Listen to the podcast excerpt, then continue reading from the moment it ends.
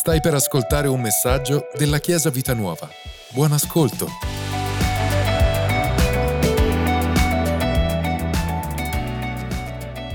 Oggi ci sarà una, prega- una predicazione a due voci e um, sono due persone uh, adorabili, moglie e marito straordinari, che sono fedeli a Dio, che hanno un cuore per Dio, che dedicano del tempo nel piano di Dio, nel progetto di Dio e, mm, ed è straordinario poterli vedere all'opera perché hanno proprio il desiderio, la voglia di poter crescere e di ehm, eseguire progetti che sono per Dio. E quindi vogliamo veramente eh, dare a loro tutto l'onore, e, mh, proprio ascoltandoli con, col cuore aperto e avendo proprio le orecchie ben aperte ad ascoltare ciò che Dio ha messo nella loro vita. Quindi facciamo un grande applauso a Jessica e Simone e voglio chiamare Jessica. Facciamo un altro applauso a Jessica.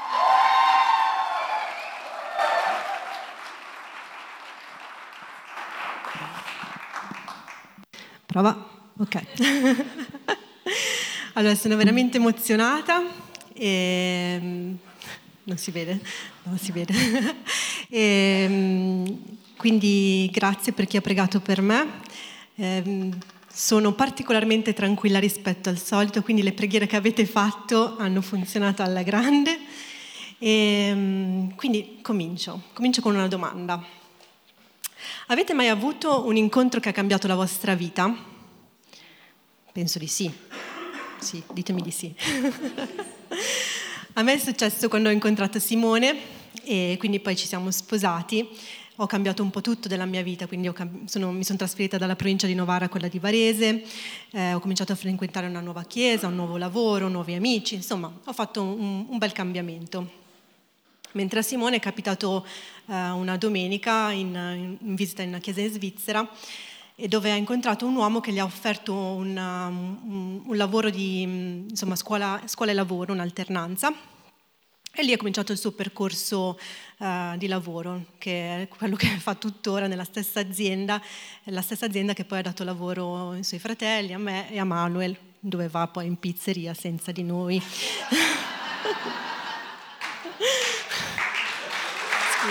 l'hai tirata fuori. Eh, ovviamente penso che per la maggior parte di noi la, la nostra vita sia cambiata quando abbiamo incontrato Gesù. E, ehm, di quelli che vi ho citato di, di, incontri, io credo fermamente che siano stati incontri che sono stati guidati dallo Spirito Santo e da Dio. E, ehm, e stamattina voglio parlarvi di un incontro speciale, lo troviamo in Luca, capitolo 7, dal versetto 11 al versetto 15. In seguito Gesù andò in un villaggio chiamato Naim. Lo accompagnavano i suoi discepoli insieme a una gran folla. Quando fu vicino all'entrata di quel villaggio, Gesù incontrò un funerale. Veniva portato alla sepoltura l'unico figlio di una vedova e molti abitanti di quel villaggio erano con lei. Appena la vide, il Signore ne ebbe compassione e le disse, non piangere. Poi si avvicinò alla bara e la toccò. Quelli che la portavano si fermarono. Allora Gesù disse, ragazzo, te lo dico io, alzati. Il morto si alzò e cominciò a parlare. Gesù allora lo restituì a sua madre. Io non so se voi avete mai visto la serie televisiva The Chosen, penso che qualcuno ormai la, la conosciamo. Ecco, io ho provato un po' a immaginare questo racconto come se stessi guardando questa serie televisiva e vedo proprio la folla eh, diciamo che il primo gruppo che vedo è una folla di persone felici, festanti, eh, che vogliono seguire Gesù. Poco prima avevano assistito a un miracolo, se leggiamo qualche verso prima, hanno assistito al miracolo di guarigione del servo del centurione. E invece il secondo gruppo è, è, un, è il gruppo di persone residenti al villaggio che stavano componendo il corteo funebre. Da una parte appunto vediamo la gioia, la serenità, la sicurezza, la vita, vediamo Gesù, dall'altra parte invece vediamo morte, disperazione, fallimento e lì ovviamente Gesù è assente.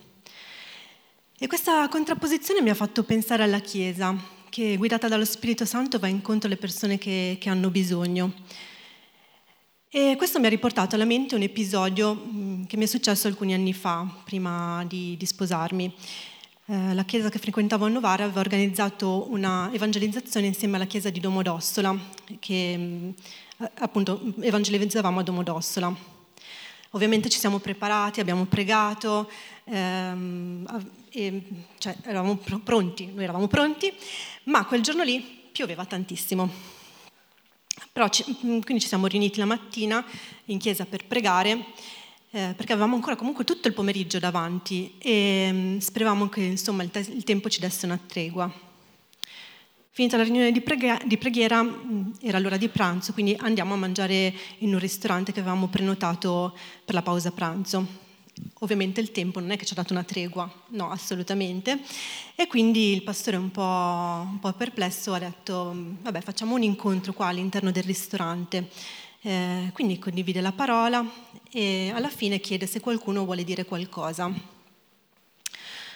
A quel punto un po' timidamente si avvicina alla caposala e testimonia che stava attraversando un periodo difficile e che le preghiere e la parola di quel giorno le avevano toccato il cuore in modo profondo. Dio aveva programmato quell'incontro, si era usato della Chiesa per portare conforto a una persona che aveva bisogno di Gesù. E qui ho visto veramente come Dio muove le persone e la Chiesa anche per incontrare un'unica persona. E lui quel giorno voleva incontrare la, la caposala per parlare alla sua vita. Però dobbiamo anche essere disposti ad ubbidire, anche quando le cose non vanno come ci eravamo prefissati. E, ehm, a volte poi magari pensiamo che ci sia bisogno dell'evento evangelistico per eh, parlare a qualcuno di Gesù o per parla- portare una parola di conforto. Ma io stamattina voglio incoraggiarvi a farlo anche nel quotidiano, parlando magari a un collega, al compagno di banco o all'amico di una vita. Perché dobbiamo anche essere disposti a uscire dalla zona di comfort per seguire Gesù, nella direzione che ci sta indicando. Qualche domenica fa abbiamo avuto ospiti il pastore Filippo e Roberta e durante l'incontro giovani abbiamo, abbiamo fatto un po' di domande, sapete noi siamo molto curiosi e ci siamo fatti raccontare qualcosa della, della loro vita. E siccome io personalmente non conoscevo Roberta, le ho chiesto di raccontarci come aveva conosciuto Gesù. E lei mi ha risposto che stava già cercando Gesù nella, nella sua vita ma lo stava facendo attraverso la Chiesa cattolica perché era l'unica Chiesa che conosceva. Quindi quando Filippo mh, ha chiesto alla classe se volevano andare a un incontro giovani, lei è andata molto volentieri. E da lì è cominciato il suo cammino di fede. A volte abbiamo bisogno di un po' più di coraggio per parlare di Gesù, invitare qualcuno, ma potrebbe anche essere quell'invito che cambia la sua vita, proprio quell'invito che stavano aspettando.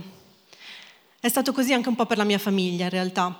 Eh, hanno accettato l'invito a un battesimo, eh, il battesimo di mia zia, e da quel, signore, da quel giorno il Signore ha iniziato a lavorare nella loro vita e ha cambiato completamente il futuro della nostra famiglia.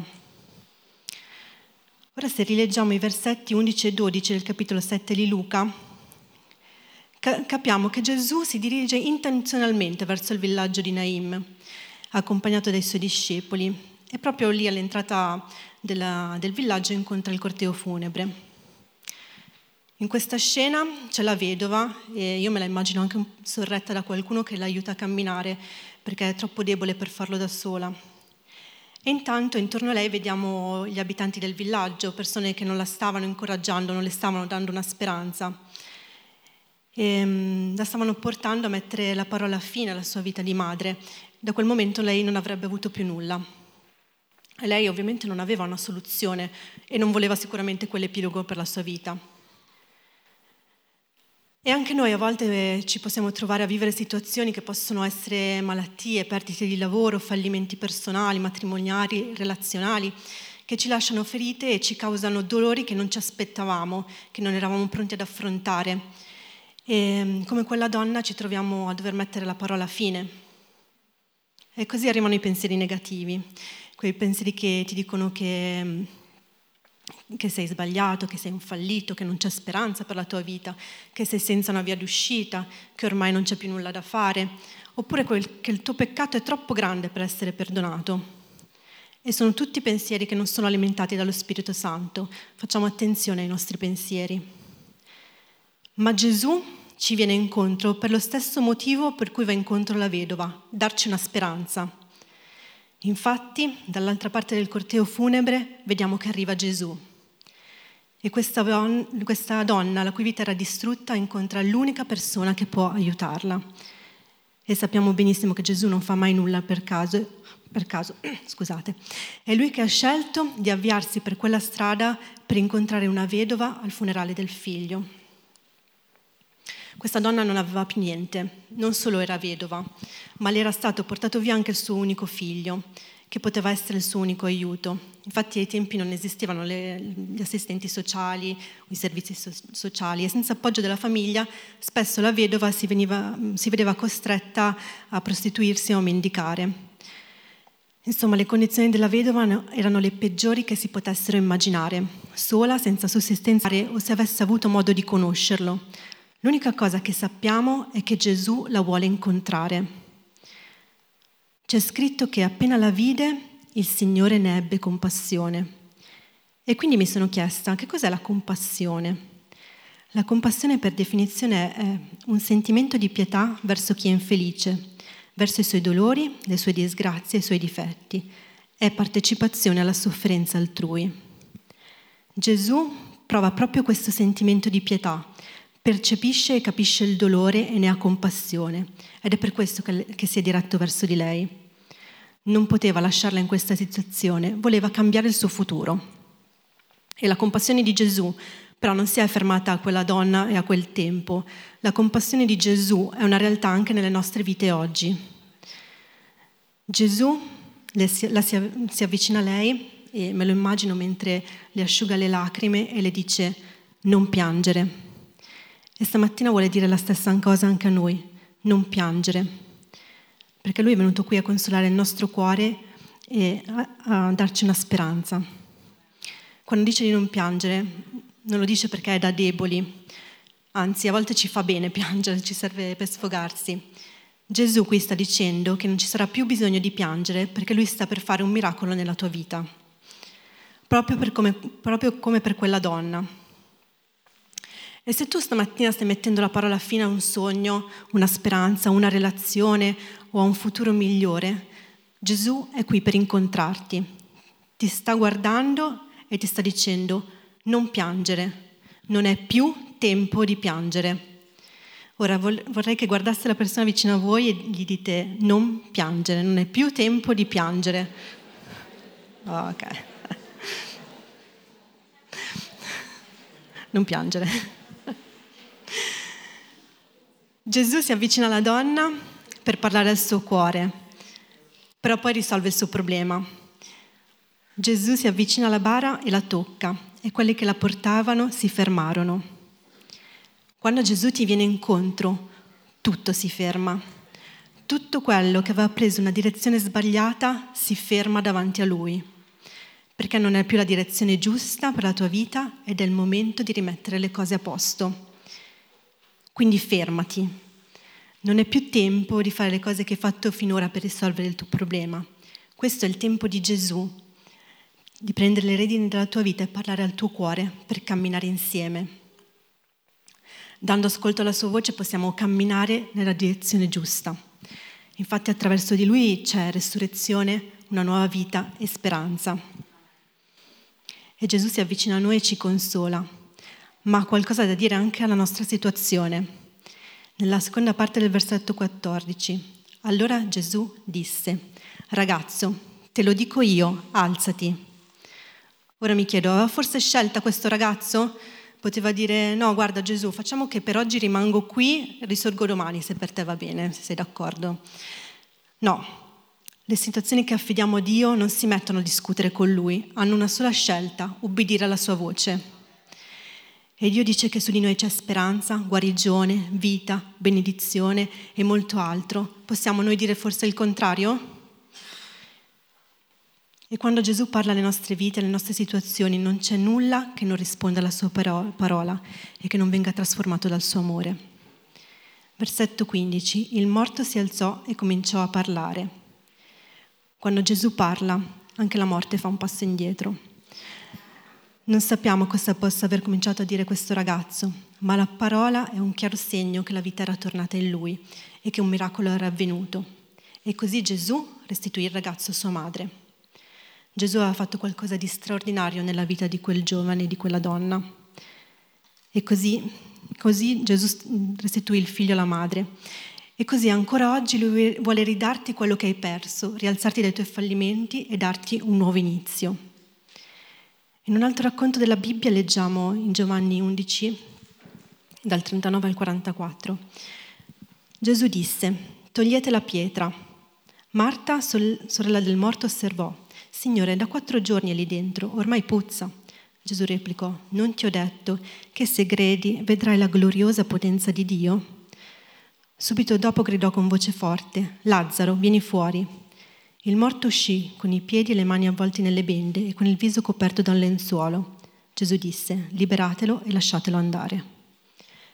Anche qui è Gesù che pur sapendo che i giudei volevano lapidarlo, va incontro ai suoi amici, amici scusate, per risuscitare Lazzaro, per dare conforto e speranza a questa famiglia. Ma mentre lui si predispone a fare il miracolo, Marta lo ferma. Gli dice di non togliere la pietra, che ormai è tardi e che non c'è più nulla da fare. Marta sta dicendo a Gesù che lui non può più fare nulla. So se cioè, vi lascia un po'. Cioè, Marta stava dicendo a Gesù che lui non poteva più fare nulla. A volte siamo noi a porre dei limiti alla potenza di Dio. Siamo noi che gli diciamo che non possiamo più trovare un nuovo lavoro, che il nostro matrimonio è fallito, che non c'è più nulla da fare, oppure che abbiamo deluso così tanto i nostri amici, i nostri figli, che non c'è modo di tornare indietro. Ma Gesù la ferma e le dice, se credi vedrai la gloriosa potenza di Dio. Per vedere la potenza di Dio dobbiamo credere che Lui può fare ogni cosa, dobbiamo mettere in atto la nostra fede, affidandogli ogni nostra situazione, credendo che dove a noi tutto sembra impossibile, a lui tutto è possibile. E se magari stamattina sei qui per la prima volta e ti stai chiedendo, ok, ma quanta fede devo avere? Possiamo leggere in Luca, capitolo 17, versetto 6. Il Signore rispose, se aveste una fede piccola come un granello di senape, voi potreste dire a questa pianta di gelso, Togliti da questo terreno e va a piantarti nel mare. Ebbene, se aveste fede, quell'albero farebbe come voi avete detto. Il granello di senape è una, un seme davvero piccolo. Questo vuol dire che ci vuole veramente poco. Un piccolo gesto di fiducia nei suoi confronti. Perché Gesù sì, si avvicina, ci viene incontro, ma dobbiamo anche essere noi disposti a fare un passo verso di Lui, a farlo lavorare nelle nostre vite. Vi incoraggio a guardarci dal punto di vista di Gesù, che non è uno sguardo di condanna, ma uno sguardo di amore e compassione. E ehm, io concludo con quattro frasi che sono delle frasi chiave per riassumere e sono la prima, lo Spirito Santo vuole usarsi della Chiesa e di ognuno di noi per portare il suo amore. Due, Gesù conosce le nostre situazioni e ci viene incontro per consolarci. Tre, Gesù dà nuova vita a situazioni a cui pensiamo non ci sia più speranza. E quattro, la più importante, abbi fede. Ora passo la parola a Simone.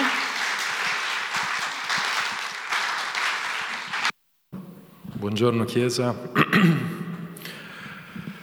Io è la seconda volta che predico e la prima volta è successo una cosa interessante con Larissa, volevo raccontare questo aneddoto perché ero così emozionato che eh, mi ricordo che lei mi aveva dato un bicchiere d'acqua per bere perché mi aveva visto che ero evidentemente disidratato.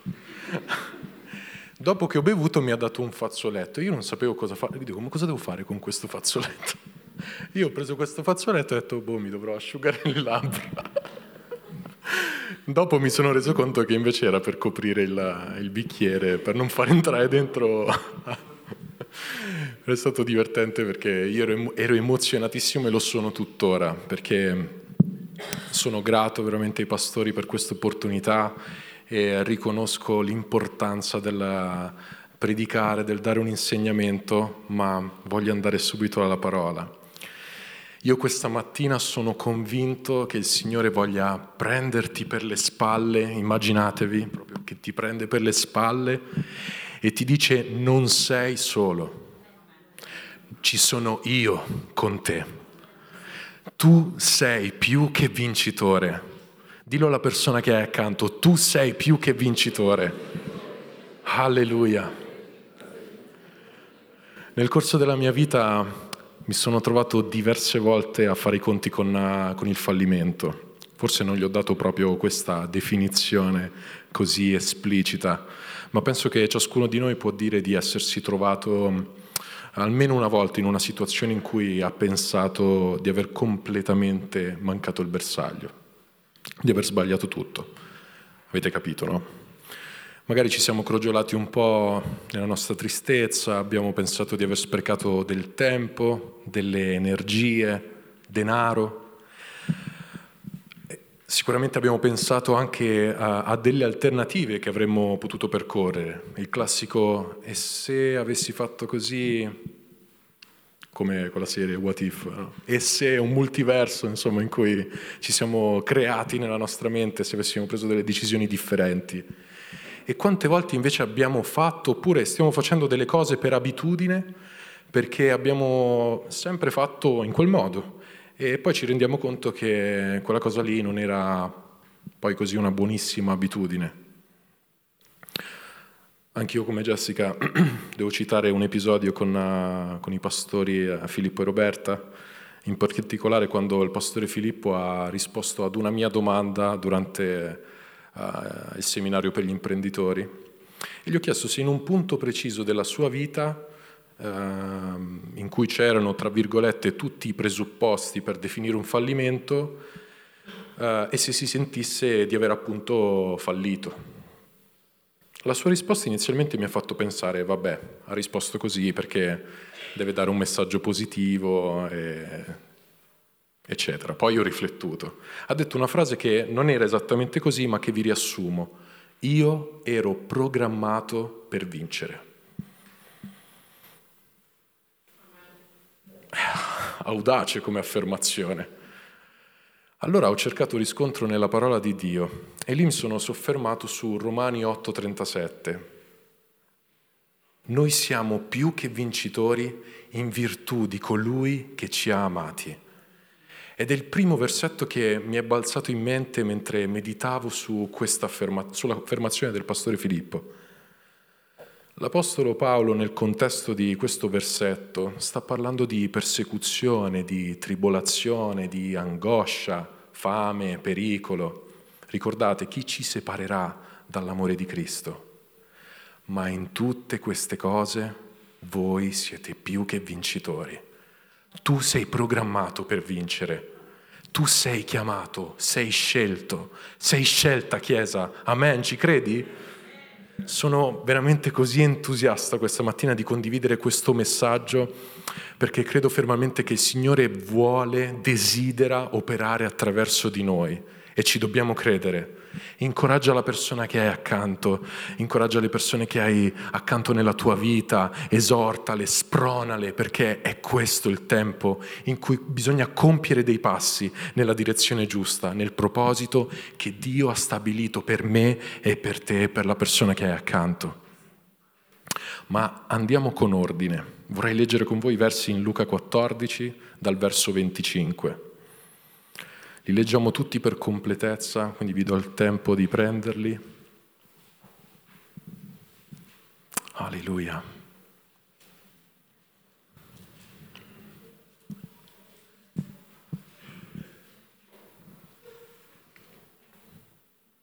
Ok. Amen. Ora molta gente andava con lui ed egli, rivolto verso la folla, disse, se uno viene a me non odia suo padre, sua madre, la moglie, i figli, i fratelli, le sorelle, persino la sua propria vita, non può essere mio discepolo. E chi non porta la sua croce e non viene dietro a me, non può essere mio discepolo. Chi di voi, infatti, volendo costruire una torre, non si siede prima a calcolare la spesa per vedere se ha abbastanza per poterla finire? Perché non succeda che quando ne abbia posto le fondamenta e non la possa finire, tutti quelli che la vedranno comincino a berfarsi di lui, dicendo quest'uomo ha cominciato a costruire e non ha potuto terminare. Oppure qual è il re che, partendo per muovere guerra a un altro re, non si sieda prima a esaminare se con 10.000 uomini può affrontare colui che gli viene contro con 20.000? Se no, mentre quello è ancora lontano, gli manda un'ambasciata e chiede di trattare la pace. Così dunque ognuno di voi che non rinunzia a tutto quello che ha non può essere mio discepolo. Il sale certo è buono, ma se anche il sale diventa insipido, con che cosa gli si darà sapore? Non serve né per il terreno né per il concime, lo si butta via. Chi ha orecchi per udire, oda. E ci sono molti spunti di riflessione su questi versi, ma come vi ho detto prima li abbiamo letti tutti, eh, letti tutti per completezza. Ma vorrei soffermarmi in particolare al passaggio in cui parla del sedersi e calcolare la spesa. Questa è una cosa molto difficile. Adesso io ammetto che ho sempre letto questi versi uh, quando ormai era troppo tardi, prima costruivo la torre e poi quantificavo un po' i danni, diciamolo. Forse un retaggio non proprio sano, forse culturale della, del meridione. Uh, io sono, sono, originario di Reggio Calabria e ho trascorso la mia infanzia giù vedendo edifici, case mai concluse. Quando andavo in spiaggia vedevo queste eh, questi scheletri di case mai conclusi e ho pensato magari funziona così, quindi penso che questa sia l'immagine perfetta per descrivere questi versi, almeno per me. Dobbiamo imparare a prenderci del tempo prima di prendere una decisione importante. In un tempo in cui tutto viaggia velocemente, si cerca di avere le risposte pronte e immediate, prendere decisioni subito, anche se la situazione non lo richiede rispondere a volte in modo impulsivo o in modo frettoloso. Mi piace quello che ha detto prima Jessica, quando arriva Dio tutto si ferma, tutto si ferma. E qui voglio, farvi, voglio dirvi, farvi questa domanda che dovremmo fare a noi stessi. Ricordati chi sei. E non posso fare a meno di pensare al Re Leone, no? Vi ricordate di quel passaggio? Ricordati chi sei, Simba. Qui dovete mettere il vostro nome però. Ti ricordi chi sei, Chiesa? Ti ricordi di chi sei figlio, che sei figlio del Re? Ricordi che sei nato da un soffio, da un alito di vita e che in te scorre il sangue del vincitore? Ci ricordiamo di essere la sposa coraggiosa Quei versi che abbiamo letto sono dentro di noi, la capacità di analizzare, di calcolare, di muovere battaglia ci appartiene, come ci appartiene il titolo di figli di re. Amen? Noi siamo più che vincitori, siamo di più di un semplice vincitore, è parola di Dio, non lo sto aggiungendo, dice proprio più che vincitore, più di un semplice vincitore. A volte la definizione figlio di papà nell'immaginario comune può essere un'etichetta scomoda che ci si vorrebbe scrollare di dosso, ma nel nostro contesto, qui dove ci troviamo ora, è un vanto, è come una spunta blu sui social media, eh, è più che una spunta blu e in quel senso dovremmo disimparare un po' dalla società e prendere autorità, prendere quello che ci spetta di diritto lo fai questa mattina, Chiesa? Lo stai facendo in questo momento? Stai entrando in questa dichiarazione? Ricordati chi sei.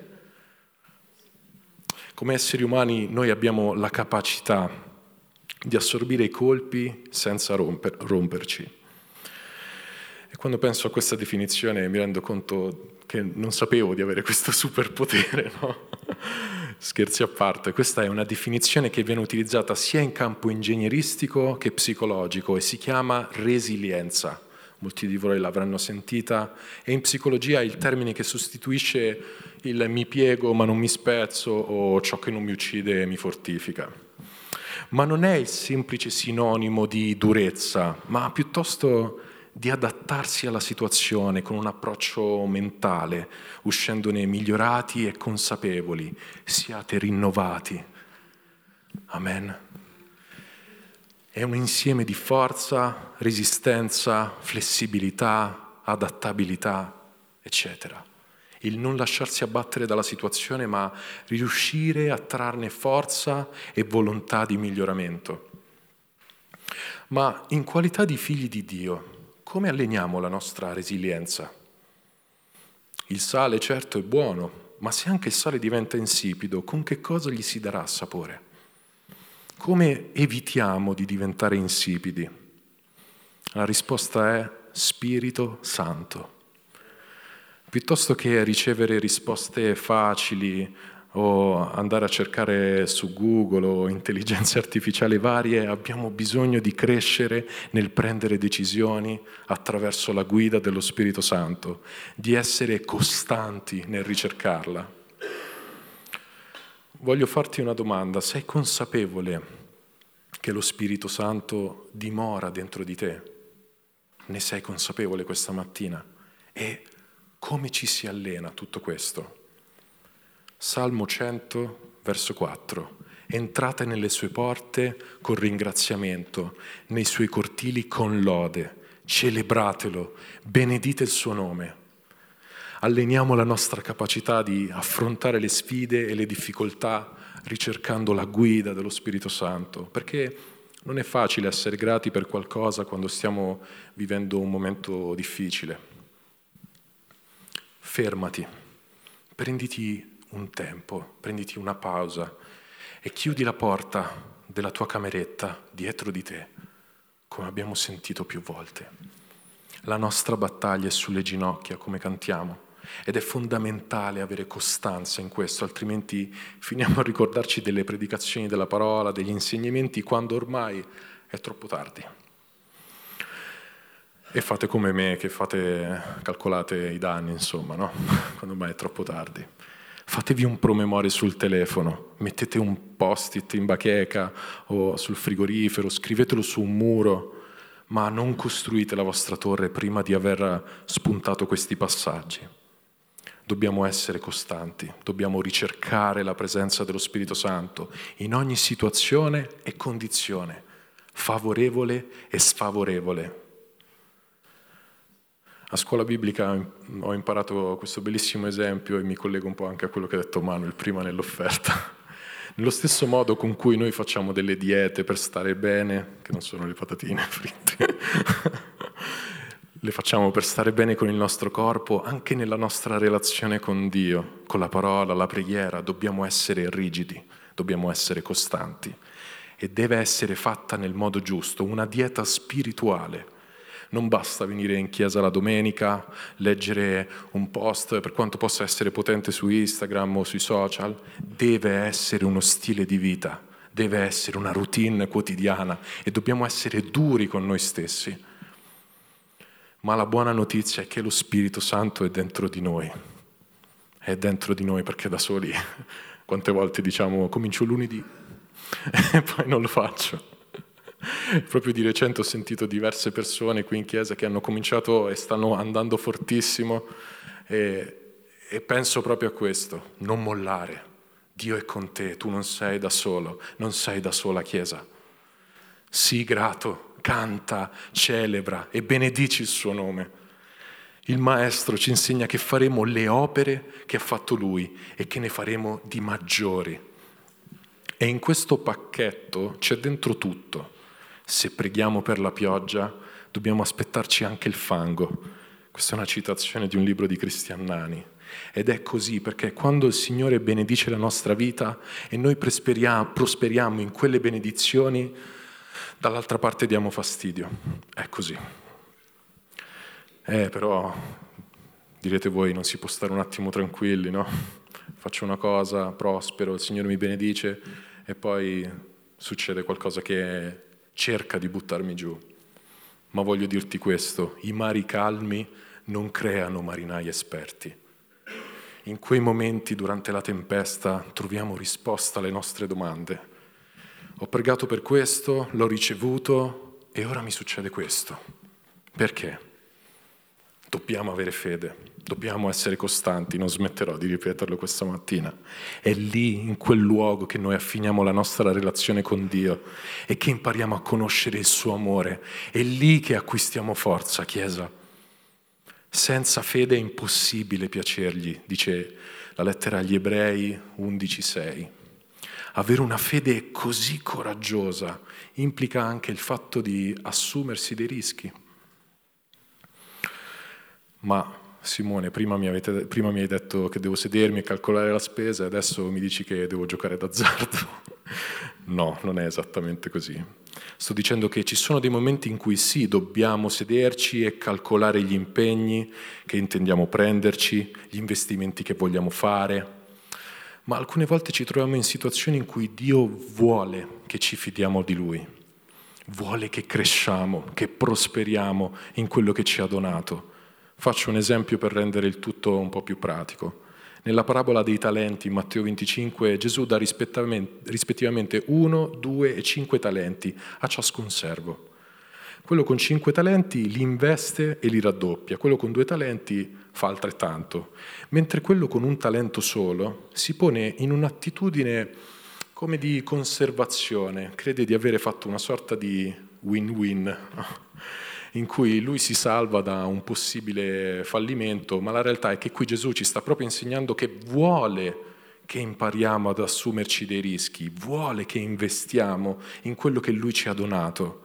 Se lui ti dice che tu sei più che vincitore, che sei programmato per vincere, che dentro di te c'è lo Spirito Santo, tu sei pienamente in grado di gestire e di assumerti dei rischi.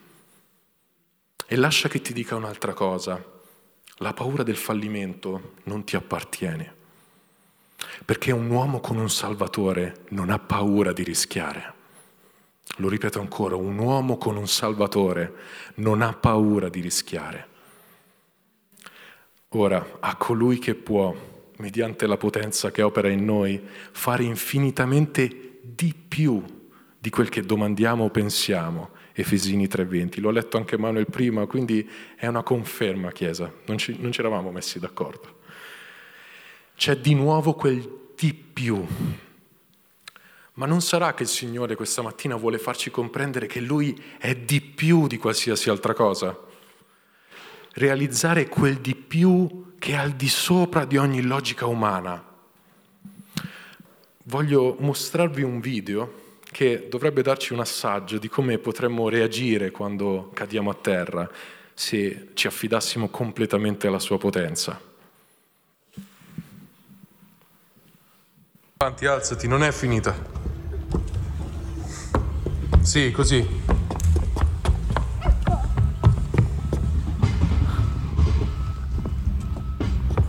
Fallo rivedere ancora. Avanti, alzati, non è finita. Sì, così.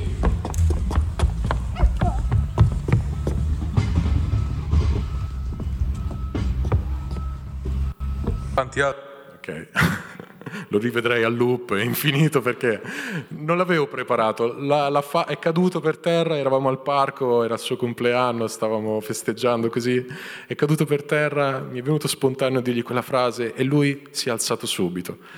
Di solito avrebbe detto opla, però non si sente tanto, ha detto ecco, è arrivato, si è alzato, è caduto, si è rialzato e ha detto ecco. Sarebbe semplice così, quando ci affidiamo, se ci affidiamo completamente alla sua potenza. Nessun senso di sconfitta, nessuna rinuncia, nessun mollo tutto, nessun abbandono il campo, ma ecco, sono di nuovo in piedi. Background, capacità, sogni, società, circostanze, l'insieme di queste cose possono portarci allo scoraggiamento quando falliamo, quando manchiamo il bersaglio. E a volte ci si mette di mezzo anche un po' l'età anagrafica perché Poi ci lasciamo suggestionare un po' da essa per fare certe affermazioni, come a dire ormai è troppo tardi, non posso più fare nulla, vabbè, quello che ho fatto va bene, questo è quello che ho, quello che sono, eccetera, eccetera. Siamo confrontati con un costante senso di poter fare tutto, ma allo stesso tempo bloccati da non riuscire a raggiungere gli standard che la società ha fissato. Diverse volte mi sono trovato, io ho 32, 32, mi dimentico sempre, ho 32 anni, direte vabbè non sei arrivato alla fine, insomma sono a metà, no? Sono quasi all'età di Gesù, quando, ok. Ma diverse volte mi sono ritrovato nella situazione di riguardare indietro e pensare alle scelte che ho fatto e se le avessi fatte diversamente, un po' come tutti quei sé che dicevo all'inizio e finisco col fare quel gioco pericoloso che se non raggiungo un determinato standard mi metto in una situazione di stallo. Ti sei mai trovato in una situazione di stallo? O ti blocchi oppure continui a, uso questa parola, procrastinare. oppure dai priorità ad altre cose, fai come quando metti la polvere sotto al tappeto nascondiamo, poi vabbè, prima o poi la, la tirerò fuori. Io non lo faccio, non ho tappeti in casa, quindi questo è solo un altro esempio però del terreno che noi andiamo a creare quando non vogliamo assumerci il rischio di avere fede nel piano di Dio per la nostra vita. E fidatevi, siamo abilissimi a creare terreni differenti, situazioni, dinamiche. Facciamo tutto da qui, parte tutto da qui. Ma la ragione è sempre la stessa. Temiamo di non essere abbastanza, temiamo di non avere la capacità per fare quello che dobbiamo fare. Un po' come Mosè quando fece parlare Aaron perché credeva che, ma no, io non sono in grado, ma io, ma io, ma io cosa, Mosè? Dovremmo imparare da ciò che ci dice la Bibbia, da ciò che ci insegna. Dobbiamo imparare da quello che c'è scritto, dagli errori che hanno commesso. E invece, e invece abbandoniamo il campo non solo prima creiamo la situazione, ma poi siamo addirittura in grado di tagliare la corda. Non permettere al nemico di farsi spazio nella tua mente. Non permetterglielo, non lasciare che crei pensieri di inadeguatezza, false identità, pregiudizi tuoi, degli altri. Non permetterglielo. Sgridalo nel nome di Gesù. E voglio concludere leggendo insieme a voi 1 Pietro 2, 9 10.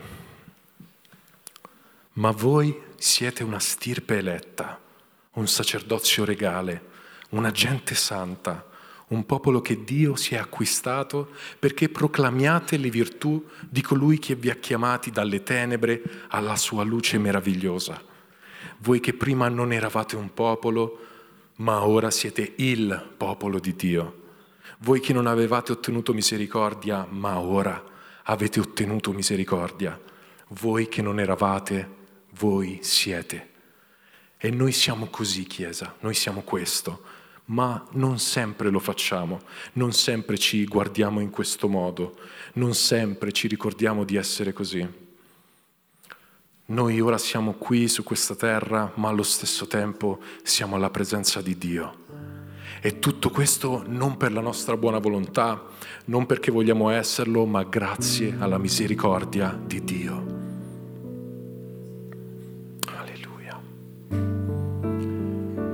Voi siete una stirpe eletta, un sacerdozio regale, una gente santa, un popolo che Dio si è acquistato voi siete il popolo di Dio. E questa parola non ci rivela i cristiani che noi dovremmo essere, ma i cristiani che siamo. La sua sposa, la sua sposa Chiesa. Voglio chiederti di alzarti in piedi adesso e voglio dirti ancora queste ultime parole. Tu sei scelto, tu sei scelto, tu sei scelta Chiesa. Tu sei più che vincitore. E lo Spirito Santo agisce attraverso di te per portarti alla vittoria. Perciò voglio che adesso prendi autorità, Prenditi del tempo, chiudi i tuoi occhi e prendi autorità nel nome di Gesù, come figlio di papà, come figlio di un papà grande, meraviglioso, e dichiara, io ho la vittoria, io ho la vittoria, Chiesa, diglielo, io ho la vittoria, ho la vittoria sul nemico, ho la vittoria, sul, ho la vittoria sulla situazione che sto affrontando adesso. Io oggi cambio registro, cambio. Voglio prendere autorità nel nome di Gesù. Entra nelle sue porte con ringraziamento. Ringrazialo nei suoi cortili con lode. Celebralo. Benedici il suo nome. Alleluia. Alleluia. Nel nome di Gesù fai questa dichiarazione. Alleluia. Grazie per averci ascoltato. Rimani aggiornato attraverso i nostri canali social ci trovi su Facebook, Instagram, Spotify e sul sito www.chiesavitanuova.org.